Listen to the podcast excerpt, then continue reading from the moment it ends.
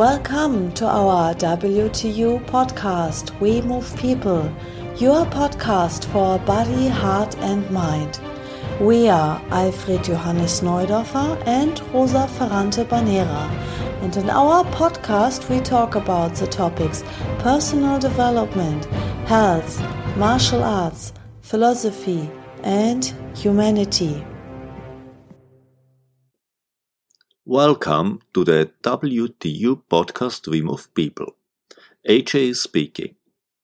Today I will tell you a little teaching story from Idries Shah. The story The Bird and the Egg. Once upon a time there was a bird which did not have the power of flight. Like a chicken he walked about on the ground, although he knew that some birds did fly. It so happened that through a combination of circumstances, the egg of a flying bird was incubated by this flightless one. In due time, the chick came forth, still with the potentiality for flight which he had always had, even from the time when he was in the egg. It spoke to its foster parent, saying, When will I fly? And the land-bound bird said, Persist in your attempts to fly, just like the others for he did not know how to tag the fledgling for its lessons in flying, even how to topple it from the nest so that it might learn. And it's curious in a way that the young bird did not see this.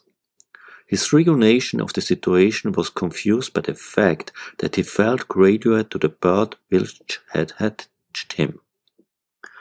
Without this service, he said to himself, surely I would still be in the egg.